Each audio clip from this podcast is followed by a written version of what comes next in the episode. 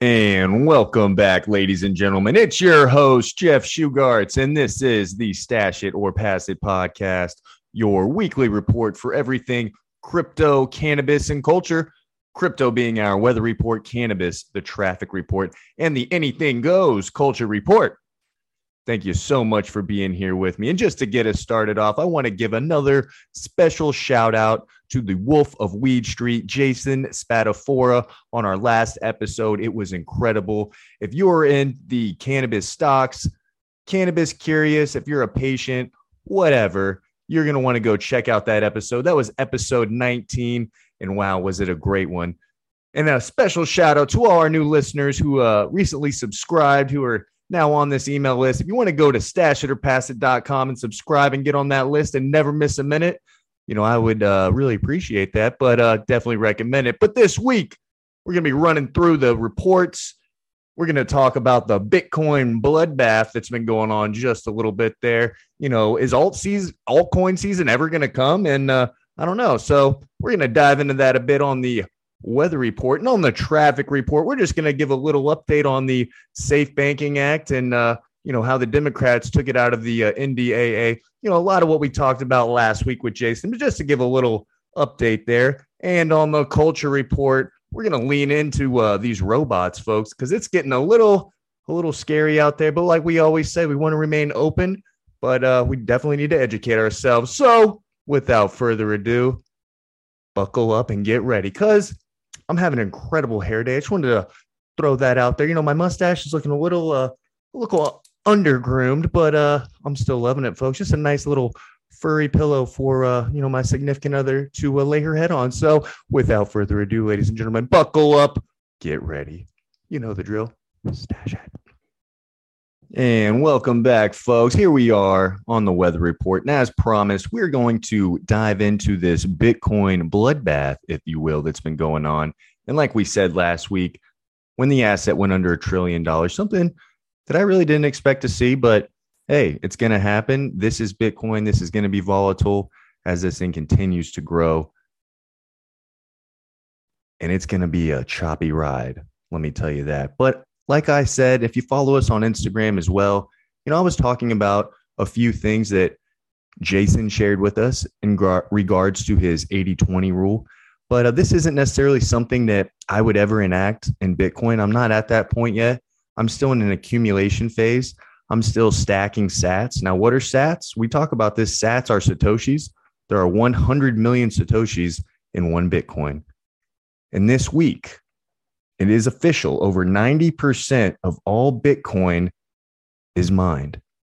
The remaining 10% will be mined until 2140. Yes, I said that correctly. 2140, over 100 years from now. So it just gives you an idea of how early we really are and how much more this thing can really grow. And if you follow us on Instagram at Stash It or Pass It, you'll see that uh, I share many things about Bitcoin, different updates that come in, and really just the uh, entire crypto market as well. And uh, one of those is the Bitcoin Fear Index.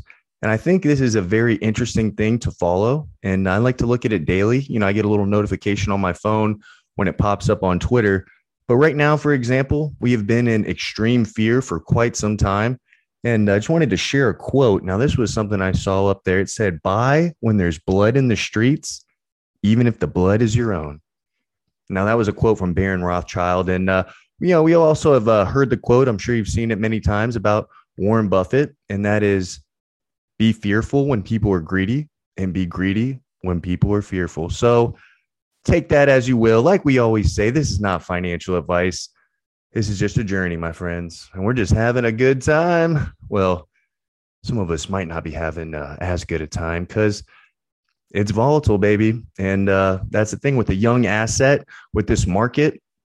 When you really look at it, you know, it's right under 300 or it's right under 3 trillion right now. For example, gold by itself is 10 trillion. So with that small of a market, even as big as it is, it's going to be very volatile and it's going to uh, it's going to attract a lot of traders and uh, that's why we see that we see that market going up and down and that's why you got to be careful out there you don't want to risk money that uh, maybe you don't have, or uh, you know, we talk about this a lot where people are using leverage when they're trading. And then when these uh, leveraged moves get liquidated, you know, that's when uh, may set off some algor- algorithmic buys or algorithmic sells. And uh, that's when you see these large sell offs go on. It may not always be people, but that being said, too, that's where you got to hold. You got to hodl, baby. You got to hodl, baby, hodl, baby, hodl, baby, hodl and waddle. You know, sometimes uh, you'll find me waddling all over the house because, uh, you know, I'm an old football player, blew my back out now and then. So uh, that's why we got to drink a lot of water and uh, we got to stretch because, uh, you know, Bitcoin's going to, uh, Bitcoin's going to do that to you sometimes. And in other news, it relates to Bitcoin, maybe just a little bit, and that is the inflation that has now surged to 6.8%. And that is the highest since 1982. But I think this helped helped a little bit, right? If it would have been 6.9%, we may have uh, confirmed the uh, simulation, but we kept it at 6.8%. So, you know, maybe maybe we're not living in a simulation, folks. I'm just kidding. I think it's all real, right? Everything here is real. But that being said, I'm waiting for that uh, Elon Musk tweet that's going to come in to let everybody know that he bought 4.20 billion dollars worth of Bitcoin. That'd be great, right? But uh, we'll see what happens because uh, recently in the news, you know, we've seen uh, he's sold now about 10 billion dollars worth of Tesla stock or so. You know, recently as uh, Wednesday or Thursday, he let everyone know that he was thinking about maybe quitting his job right after he got done selling 960 million dollars worth of uh, Tesla stock. So we'll see what happens there. And we're to talk about old Elon a little bit on the uh, culture report later in the show. But before we get there, just wanted to run through this little Bitcoin price tug of war that's going on. And that is really between 42K, 48K, 52K. I don't know if we're in a bear market. Uh, I don't think we are. We'll see what happens. There's, uh, you know, our friends over at Orca Capital. This is not financial advice, but uh, our friend Jeff over there, he put out some great information. If you want to go check him out on Twitter at Jeff Sickinger. And uh, we share that on our uh, story too on uh, Stash It or Pass It over at Instagram. So if you want to check that out, some good stuff going on there as well. You know, he let us know, you know, Bitcoin just flashed a double buy signal on the market cipher indicator on the daily time frame. So he said the last time this happened, Bitcoin went up 130%. So we'll see what happens there, folks. You know, a lot of uh, there are definitely some you know bearish signals going on. But that being said, too, when this market starts to go down or go sideways, that is when you need to lean in. That is when you need to learn, learn, learn. Now, when we started this show, Bitcoin was trading under thirty thousand dollars, and it went all the way up to sixty nine. Now here we are, right in that 48, 49 range. We'll see what happens. But again, I don't plan on selling. I'm hodling. I'm accumulating, and we'll see where that takes us. But again, folks, we're still early. We are very, very early. And just to share a little quote from Odell. Now, if you want to go follow a great account when it comes to Bitcoin and security, cold storage, a lot of incredible knowledge, check out Matt Odell. He is at O D E L L on Twitter. And uh, I just love this little take today. And it was Bitcoin will be perceived as a risk asset by financial professionals until the day it is properly recognized as the asset. And then most will pretend that was always the case. Now, we see this all the time with financial analysts and people maybe on TV, things of that nature as well. And that is, they may be the biggest bears just trying to ram it down into the ground. And then two, three, four, five years later, they're the biggest bulls, the biggest fans, trying to say, Yeah, I told you so. I've, I've been holding it the whole time. So do not be deceived. Sometimes the people paying their bills or writing their checks, they have an agenda and they have a narrative that they are paid to push and play. And uh, when it comes down to it, though, and in my opinion, you know, good leaders and great leaders, you know, they look to be challenged at times. They don't just want yes people around them. They want their ideas to be challenged. They want to lean in more and they want to learn new things. And then if in that process, their mind is changed, they should be the first ones to stand up and let everybody know that they were wrong. And you're not going to see that a lot by people that have the biggest egos, that use a lot of fear driven tactics, but then in the end, if they are wrong, they won't actually admit that they were wrong. They'll just you know, recreate another narrative around it and try to use that to continue their, you know, dominance or their power or whatnot. So just be mindful when you see different things out there and people like that. Uh, one person, for example, that you know I do respect a lot, and it's funny too because of his TV personality, and that is uh, Kevin O'Leary, Mr. Wonderful.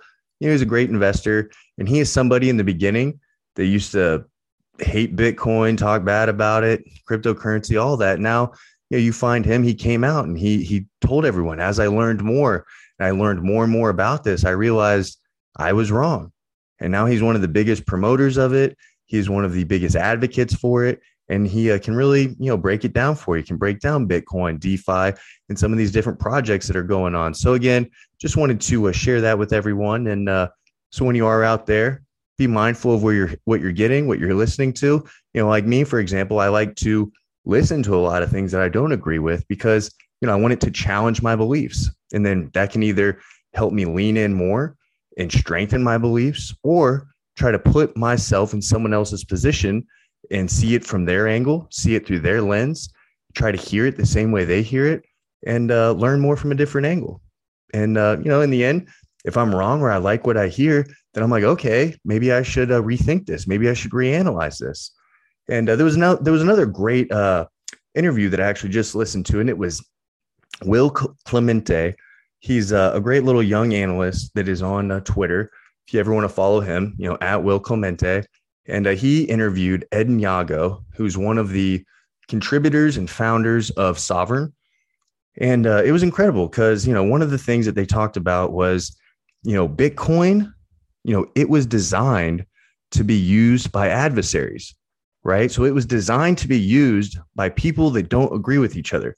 That is one of the strongest things about it. Just like money, money is used by people that don't agree with each other all the time. I mean, that's the whole point of it. And one of the things they discussed on there was you see this kind of tribalism at times with Bitcoin, Ethereum, different things like that. And, uh, you know, I really, I'm not a fan of how that works.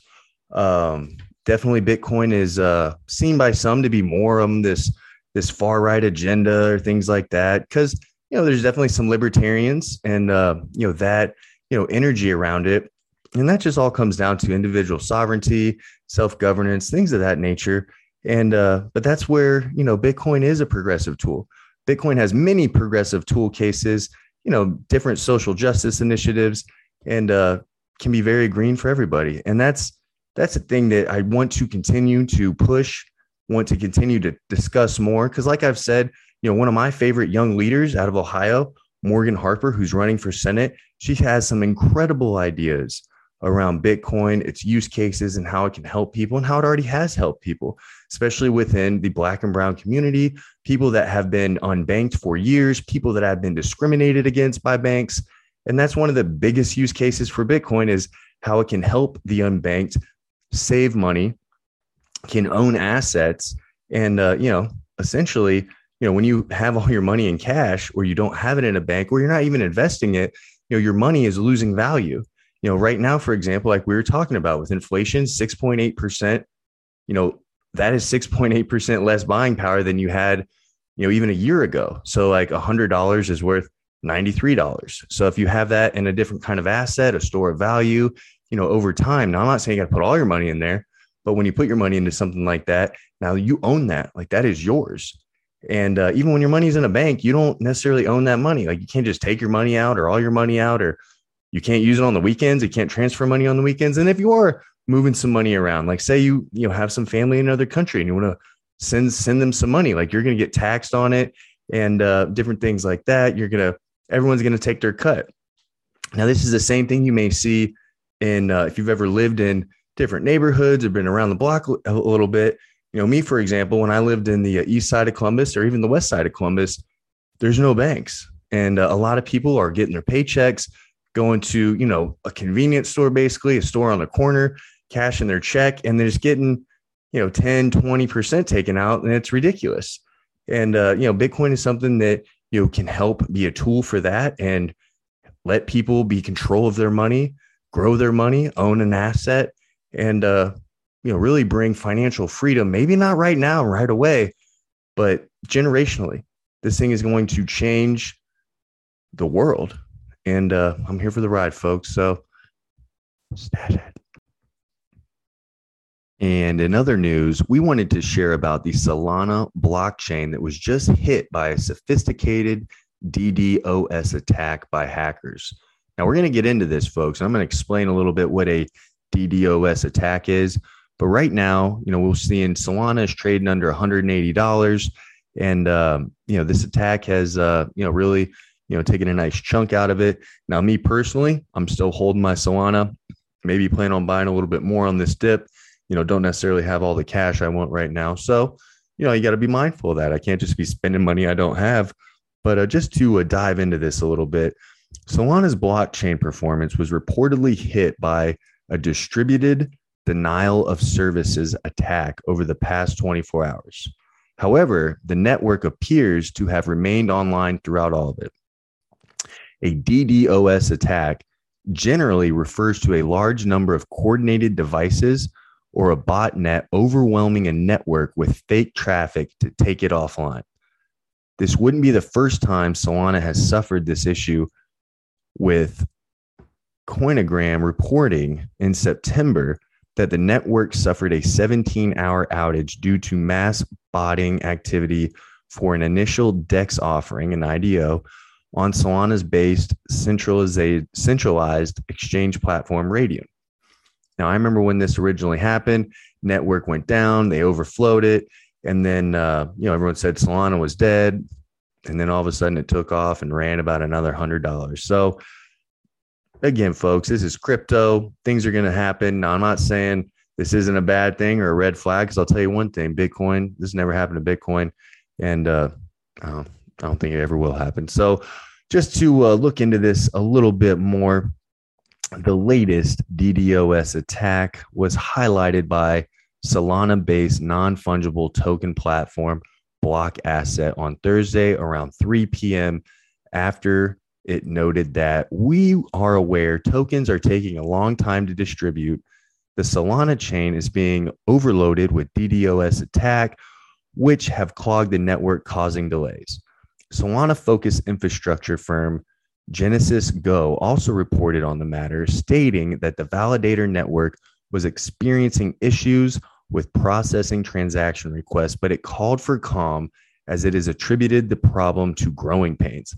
Now, I don't necessarily like seeing that, but uh, we'll we'll continue to uh, continue to read on down here. At this stage, the nature of the incident is unclear as the Solana Foundation is yet to publicly confirm any attacks, while status at Solana shows the network has not suffered any outages and is fully operational at the time of writing this article that I'm like going through right now. However, Multiple attacks on Twitter asserted that Solana suffered a global outage, with Veribit CEO Roy Murphy stating that Solana crashed again and is currently offline. Engineers are looking into rebooting the system. Seriously, you can't make this up. Now, he put that out publicly, and uh, you know he had no reason to try and necessarily attack Solana, but you know he's involved in it. And so, uh, according to data from CoinGecko, the price of Solana has dipped another 6.4%, you know, since this happened uh, to about $182 at the time of writing this article. It's uh, actually trading under $170. So, you know, this is a pretty serious hit and uh, definitely not good for Solana. Now, me myself, you know, I've been holding Sol since about $25. So I'm going to continue to uh, hold on to it. Uh, it's definitely something you want to uh, keep an eye on. If you are holding Solana, you know, definitely uh, be careful out there, folks, because like we say, this is not financial advice. This is just friendly advice. We're just having a good time and going for a ride. I still am a believer in Solana. I think it's great. You know, it's connected to Sam Bankman Fried, FTX, one of my favorite CEOs in this space. And uh, also, you know, Tom Brady is an equity stakeholder in FTX. You know, they are bridging the gap between sports, crypto, gaming, they're going to get into betting. And uh, again, we're just getting started, folks. So definitely a little bit of growing pains here, but uh, you know, you just got to be careful how that is all stated, how that's reported on. You know, you want to keep this thing, uh, keep this thing open. You want to be transparent. You know, I'd like to see, the uh, the board come out, speak about this a bit. You know, I'd like to you know maybe even hear uh, hear from old uh, Mr. Bankman Fried himself. But uh, we'll see what comes in the next few days. You know, I'm sure this thing's going to get cleaned up, and uh, we'll probably go for another little rocket ride. So we'll uh, keep following it, folks, and uh. And I'm still keeping my fingers crossed for the old altcoin season that uh, everyone likes to talk about at this time of the year. And you know, it is December 11th, 4:20 p.m. as I sit here and go through this little portfolio. But one thing that's great about using Voyager is when you start to accumulate and you start to stack, you're going to get a yield for different assets that you hold in there. For example, you know, Bitcoin, you get about 6%. Uh, Ethereum is right around that 5.5, 6%. And uh, over time, as you build those rewards, I like to use those rewards. I will send them out of Ethereum and send them into, you know, maybe Uniswap or, you know, another DeFi protocol where I can go ahead and pull a little lever, right? Pull that uh, that crypto lever and, you know, see what happens. Now, I'm not necessarily doing that with any of my original investment or doing that with, you know, money I don't have, but this is uh this is using, you know, money that passive income that I made from holding my assets you know, on a platform like Voyager. So what we were able to do was with uh, the Ethereum that we had been accumulating, you know, we made a lot on the uh, those yields monthly, and uh, you know, we've been doing that for over a year now, and we were able to send some of that Ethereum out. We sent it over to Uniswap, and uh, you know, with some of those conversations we had with our friend Brandon Boyd. And uh, we talked about a lot of the metaverse tokens. We talked a lot about Luna. We talked a lot about Sand, Decentraland, and, uh, you know, those have taken a nice, healthy uh, pullback as well. And uh, we've been buying those dips, but uh, we've also pulled the uh, little slot machine lever a little bit too. And we went ahead and bought a lot of UFO. And when I say that, I'm, I'm going to say about 12 million, maybe 13 million UFO coins. Um, you know, so hey, if that thing goes up to just a couple cents, hey, we're going to make a lot of money. If it goes up to a dollar, look out. But, you know, currently right now, UFO is one of those tokens where uh, it's a gaming token in the metaverse trading at point zero zero zero zero two one six. You know, so just like uh, some of the dog coins and things out there, whatnot. But you know, UFO has a has a real use case. It's going to be used in the metaverse, used in gaming, and uh, we're ready to be abducted, folks. So come on, UFO. Another one that we've talked about a lot. We talked about this with Brandon when he was on the show too, and that is Verasity, VRA. And uh, right now it's trading uh, just under four cents, 0.037. You know, and that was another one that we're just loading up bags and uh, you know ready for uh, ready for that moon shot or what they like to call the God candle. So we'll see what happens there, folks. You know, again, uh, when it comes to the metaverse, you know, I like some solid investments, and uh, ones like that are you know, I think Decentraland is going to play a big part in that. And uh, same thing with the sandbox. Now, the sandbox, I've been actually using a new service that is actually very, very unique. If you've ever used Acorns, it's like Acorns. It's called Roundly X, R O U N D L Y X dot com, Roundly X. And uh, it's a service that can connect to, you know, let's say your debit card and you spend $3.50 on something, it will round that thing up to $4. And then every time you get to $11, it makes an automatic buy into a digital asset of your choice. It will connect to a different exchanges. So I actually connected it to the Gemini exchange. And uh, every time I get $11, it just automatically buys, you know, sand for me. And that is a uh, sand, the sandbox. You know, you see uh, the Winklevoss twins are very, you know, involved in kind of pumping that up and, you know, getting more people to, uh, you know, come to that metaverse and check it out. Now, it's not necessarily built out yet. You can't get on there and run around and play, but you know, it's uh, it's getting serious. And uh, right now, it's has a pretty healthy correction as well. It was all the way up to close to eight dollars. Now we're down uh, down around five dollars or so. And same thing we're seeing with Decentraland. Now, Decentraland took a nice, uh, you know, nice healthy correction too. We're under four dollars, but you know, we started getting into those around you know that dollar fifty, two dollar mark and uh, we're just accumulating. So, you know, I wasn't necessarily buying the top when we were all the way up there, but you know, now that we're taking this healthy correction, we've really uh, been loading up some bags there as well, and uh, looking forward to it. You know, I'm definitely a a believer in the space that the metaverse will be. you know, I'm not necessarily someone who is going to be putting on the headset, be putting on the gloves and jumping in there. Now I'm definitely going to, you know, go test drive things, check it out, things of that nature.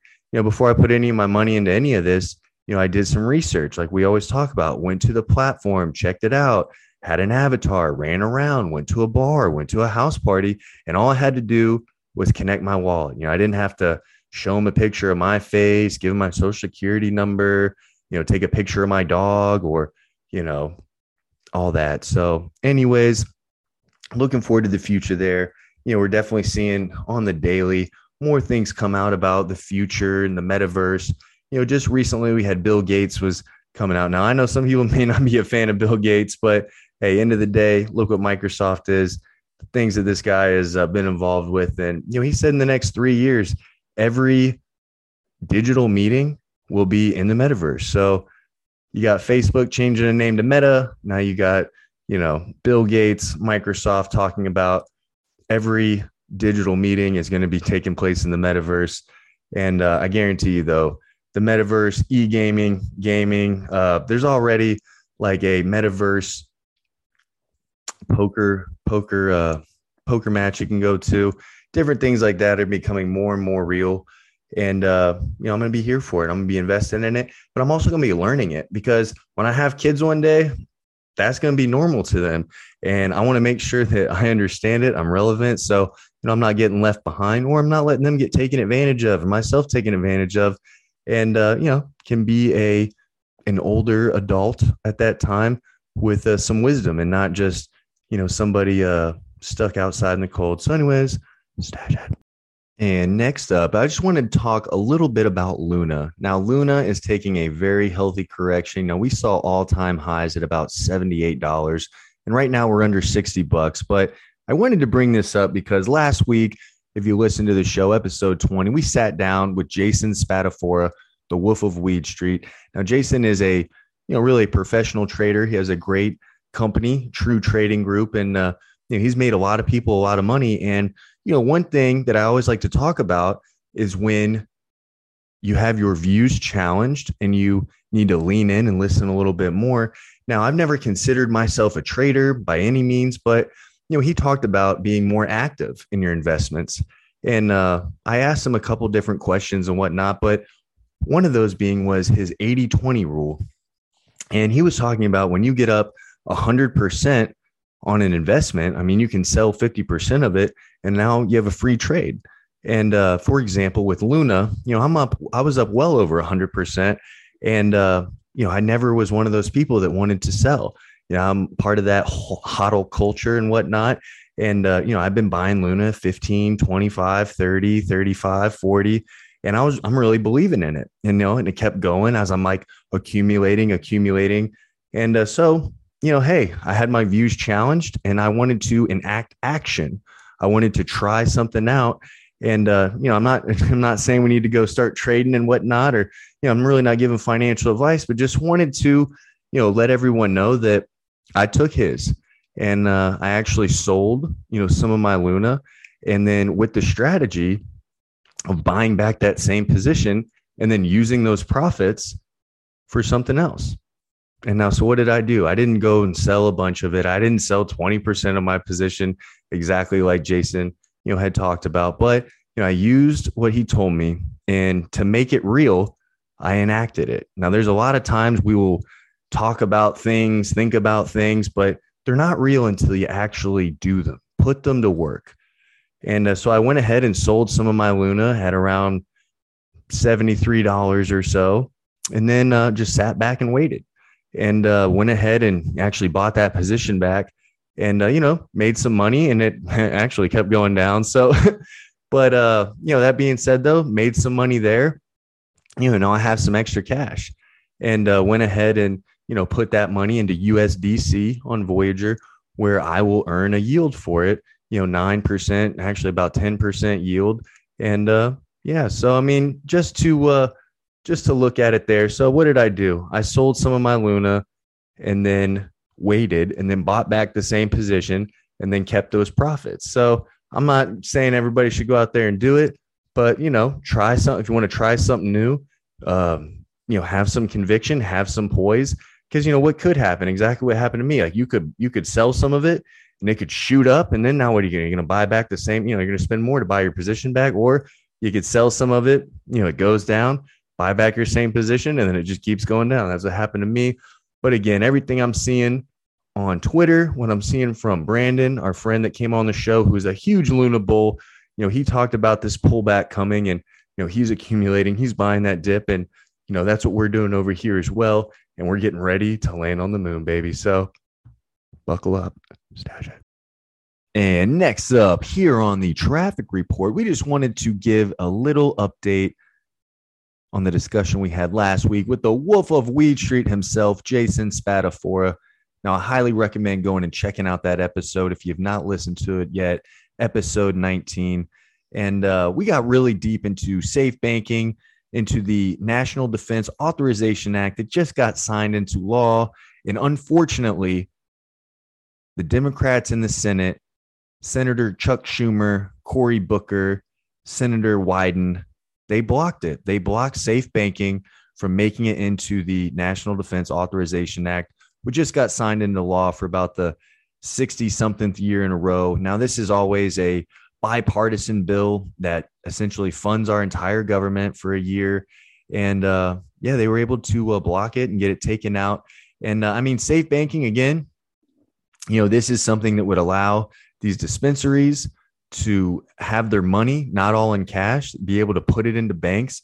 And, you know, I'm not saying it's going to shut down all crime, but you know, for example, out in California, I mean, there's huge robberies, people trying to rob dispensaries, and in other states too, all the time.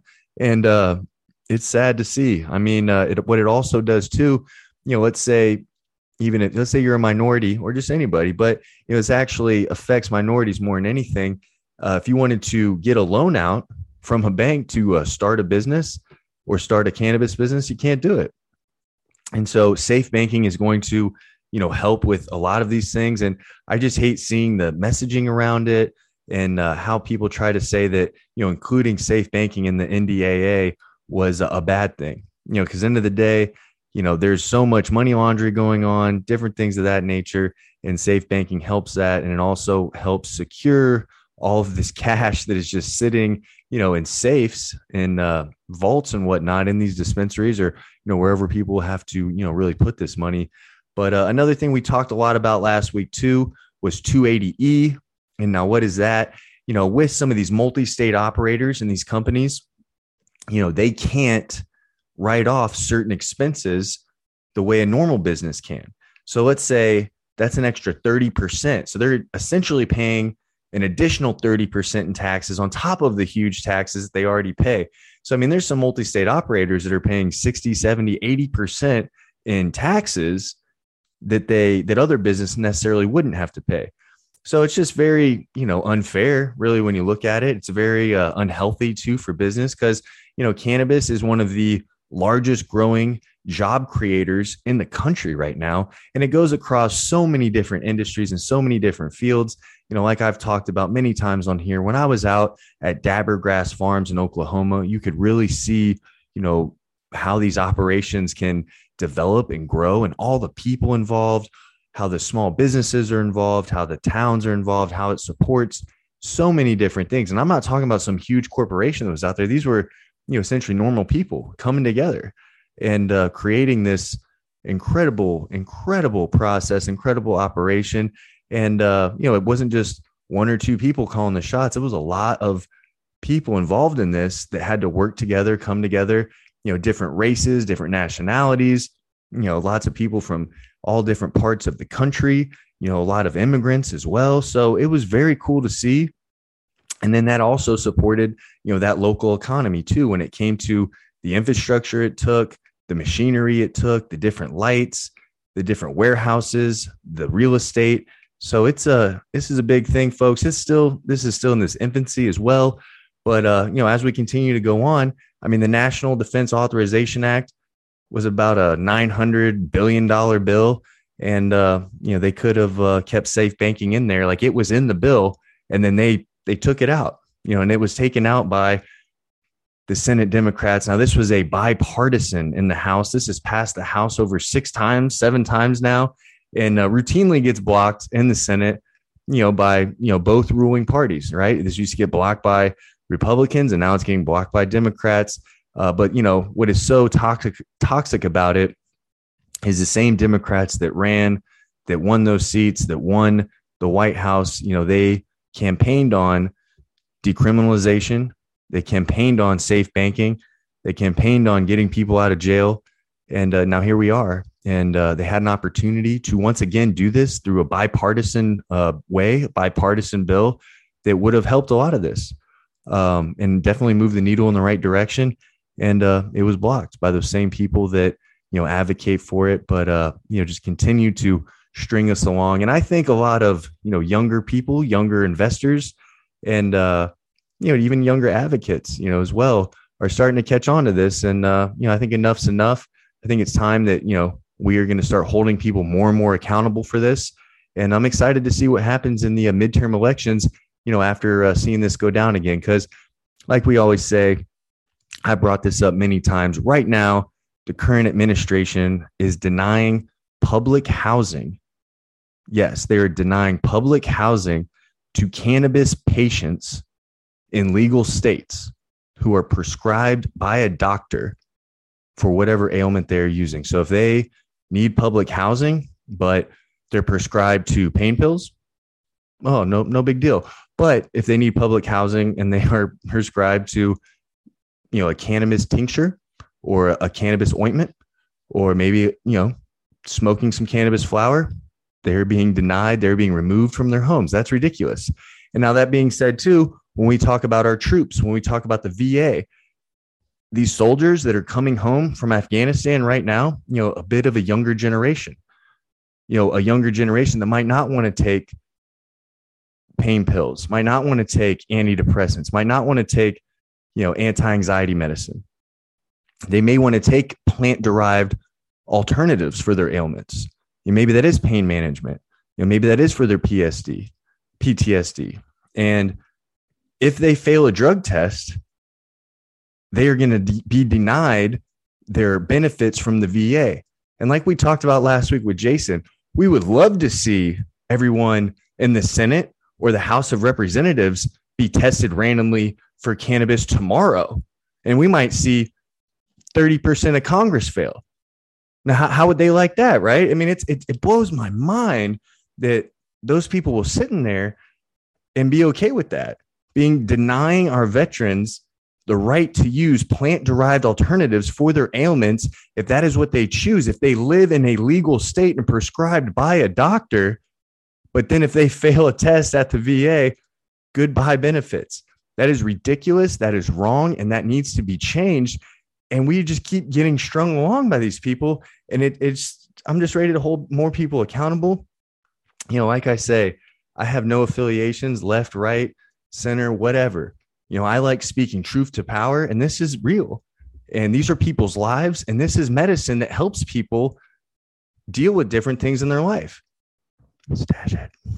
Now, we just wanted to uh, share a little bit from this opinion piece in the Rolling Stones about terpenes. And one of those things that I like to uh, bring up is, you know, any dispensary you go to, or sometimes when you are talking to someone who, you know, may be cannabis curious, or they may be a patient, or, you know, they just might be a rec user, is they're going to go into a dispensary and they're going to potentially ask, or they're going to be marketed to, you know, these high percentage THCs as if, you know, that is the only thing, you know, driving the industry, or that is the only thing that matters when you know, in reality, it is pretty misguided, right?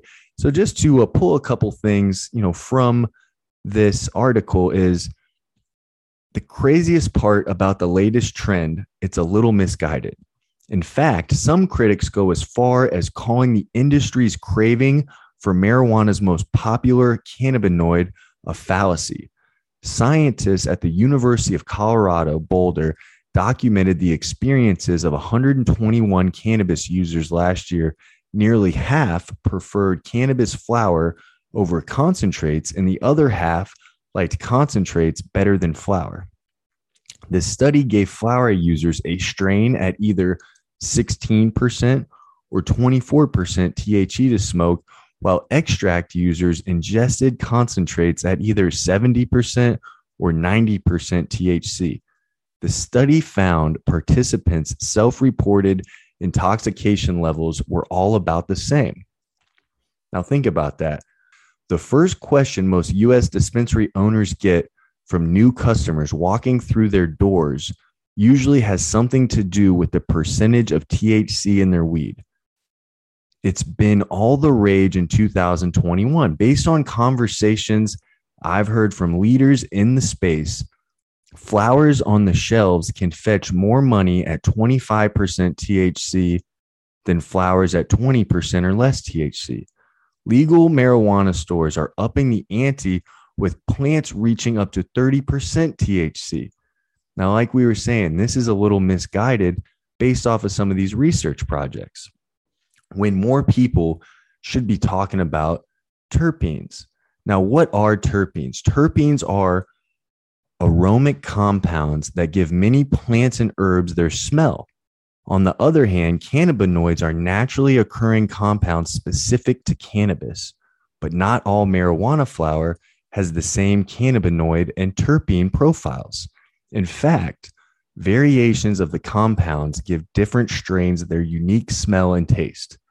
Together, the combination of THC along with the popular cannabinoids like CBD in terpenes is largely associated with producing what's called the entourage effect. The main hypothesis around this, as outlined by Healthline, is that terpenes work in tandem with the cannabinoid content to produce the effects people associate with different strains.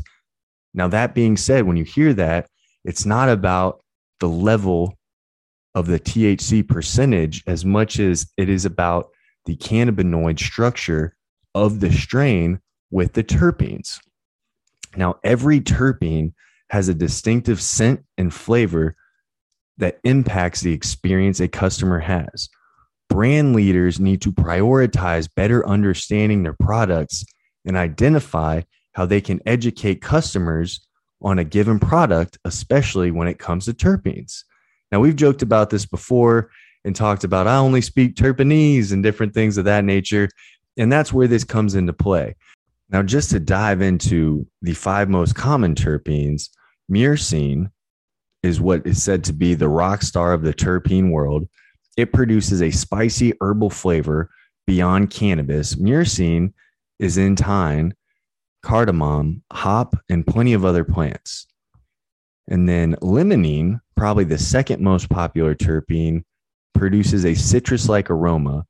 The name of a strain, like lemon skunk and super lemon haze, for example, usually tells whether a flower has a high limonene count.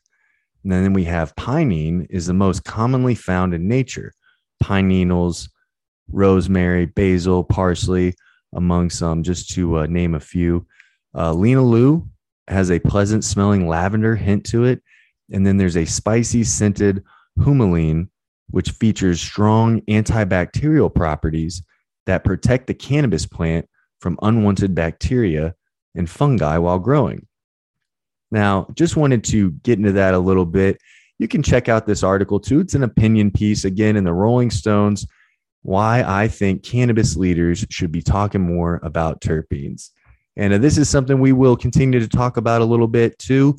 We are going to have our friend Andrew Morris back on from Buckeye Relief in Columbus, Ohio, and we are going to be speaking Terpenese. So, now the next story I wanted to share here on the traffic report. Now, I found this on the Blacklist XYZ, an incredible account to follow on Instagram. You know, if you are really into the cannabis industry, cannabis culture, and you want to know about active stories going on all over the United States, you know this account does a great job at presenting the facts and uh, you know also sharing some opinions and details into these stories as well. But one of these is you can now get paid to exercise while high on cannabis in the name of science. Now i uh, dove in this a little bit more. They're doing this at university of colorado boulder. And uh, just to speak on this a bit so for those with an interest in staying as high as their heart rate a new study is offering to pay people to combine exercise with smoking marijuana. Researchers at University Colorado Boulder are recruiting people who regularly use cannabis concurrently with exercise to see how weed impacts working out. Now, if you've ever seen, you know, Ricky Williams, for example, he has a strain and he is a cannabis user who you know has always mixed it in with exercise as well. You know i'm a former athlete played in the nfl played college football you know and i can uh, attest to that too. You know i've definitely been around you know cannabis users who would use it before working out and have incredible workouts and you know use it after working out too to help recover pain management and just to uh, continue on with you know how they got to eat how much they have to eat different things of that nature as well. But just to uh, look back here at this so on the college's website it explains that they are looking for subjects that are male between 21 and 40 years old and females within the age of 21 and 40 those who take part in the study can earn up to $100 but they must live in boulder area of they must live in the boulder area of colorado where cannabis has been legal for medical and recreational use since 2012. The call out explains that the reason for the study is to find the potential harms and benefits of doing exercises such as running while high on cannabis. It states we want to understand how varying levels of cannabinoids like THC and CBD can impact factors associated with regular exercise, such as enjoyment, motivation, and pain. The project is known as SPACE, which stands for Study of Physical Activity and Cannabis Effects. Participants will have to meet with researchers three times in total. The first meeting will include completion of a baseline survey as well as a brief run on a treadmill. For the second and third meetings, a mobile lab that will come to pick you up and drive you to their facilities in Boulder. The website explains that these meetings will both involve questionnaires and a 30 minute run on a treadmill. We will also draw your blood. Before these meetings, participants are required to use cannabis. So, hey, I love to see it. You know, we've talked about this before as well.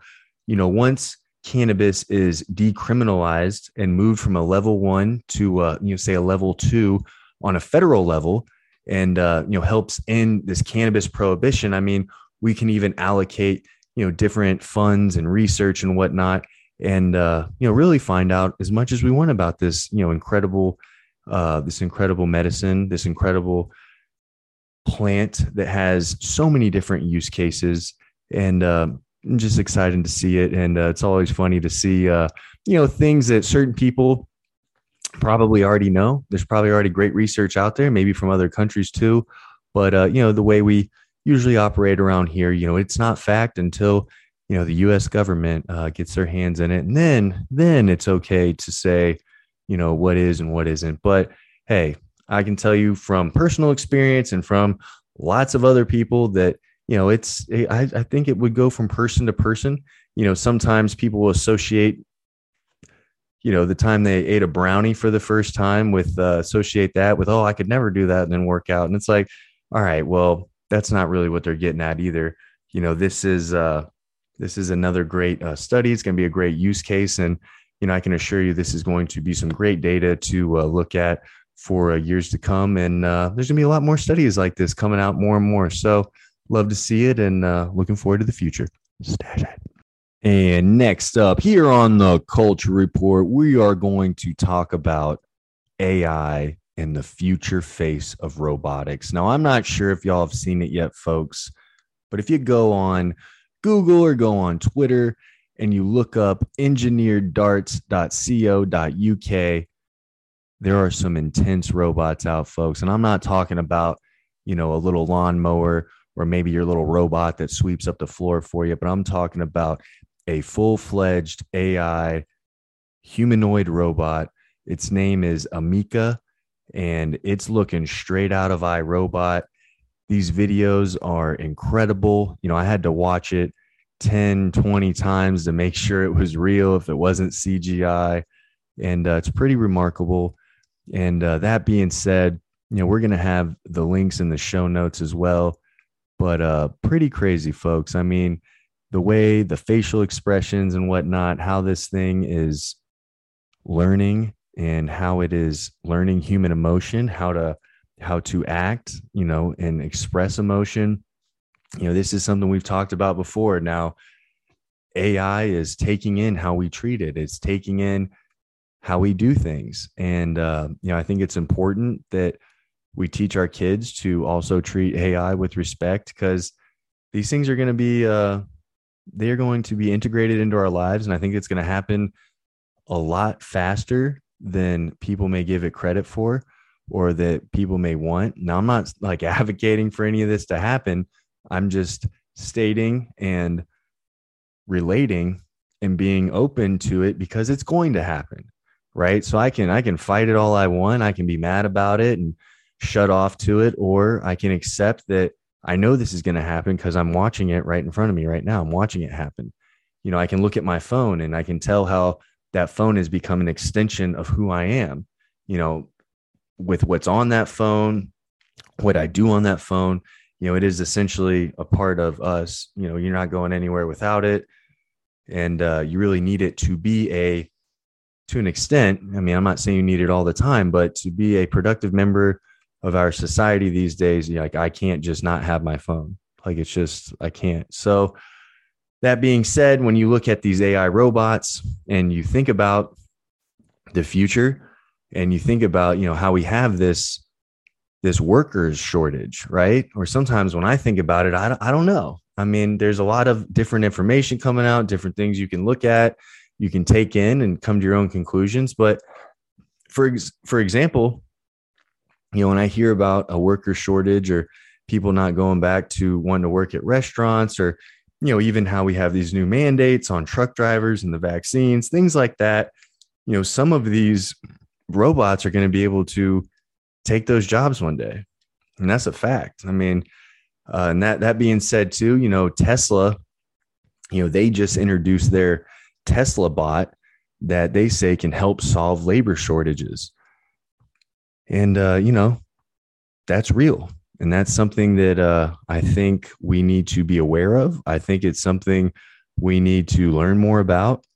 Because one day, you know, when you think about, uh, I don't know if anyone's worked in the medical field, but there's already, you know, assisted surgeries with AI and with robots.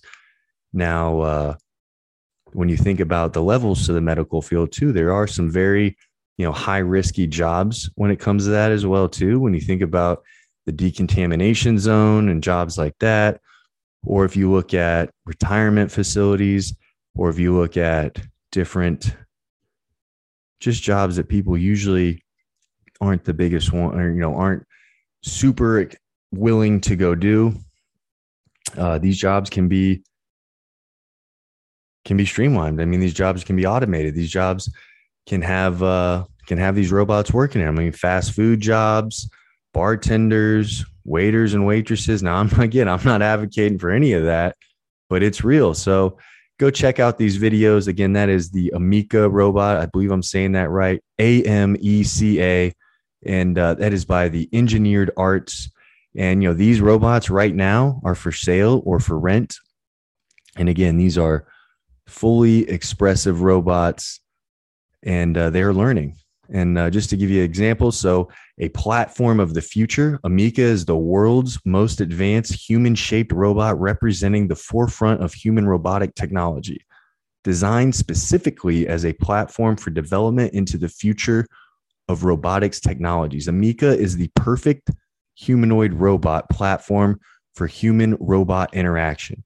We focus on bringing you innovative technologies which are reliable, upgradable and easy to develop upon.